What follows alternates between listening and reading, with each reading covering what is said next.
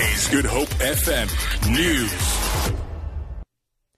Parliament's ad hoc committee into the SABC board inquiry says it's prepared to go to the highest court to force the SABC to release all the documents that were requested by the committee. This decision was taken at a closed meeting of the committee on the way forward.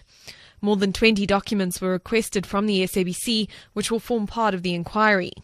Ad hoc committee chairperson Vincent Smith. The first point that we are making is that the non presentation of the documents that I referred to earlier on is not negotiable. This committee wants those documents.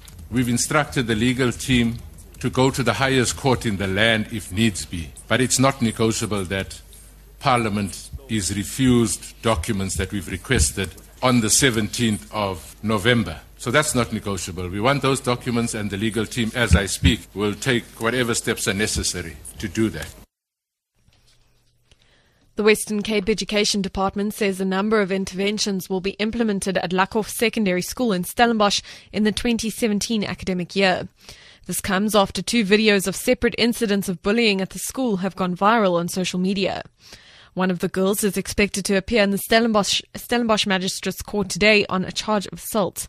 She will also face a disciplinary hearing at the school tomorrow. The interventions will include work on behavioural issues at the school. Department spokesperson Jessica Shelver.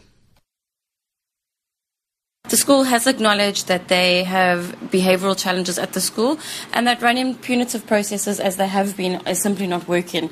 It is evident that the school needs to plan for both medium and long term interventions to address the issue of bullying, and this needs to be done in a holistic manner.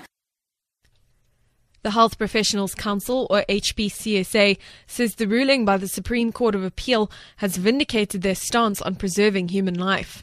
The SCA overturned the ruling by the High Court in Pretoria, which allowed doctors to perform euthanasia or assisted suicide on terminally ill patients. The HPCSA joined the Departments of Justice and Health in challenging the ruling in the SCA, arguing it had far reaching implications and that it may possibly be abused. HPCSA President Dr. Kgosi Letlhape says the pro life stance is the majority outlook of medical professionals worldwide. So, we as medical doctors are delighted, we as the Health Professions Council are delighted with confirmation of the fact that life is sacred and our duty is pro life.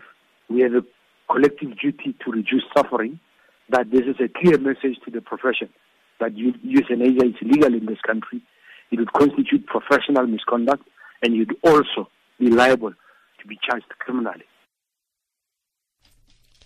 And the City of Cape Town has asked motorists not to attempt to renew their license discs or driver's licenses today, as South Africa's Electronic National Traffic Information System, or eNaTIS, is down across the country. Deputy Mayor Ian Neilson says online services will also be down as the system is linked to eNaTIS. Neilson says it is expected to remain offline for several hours.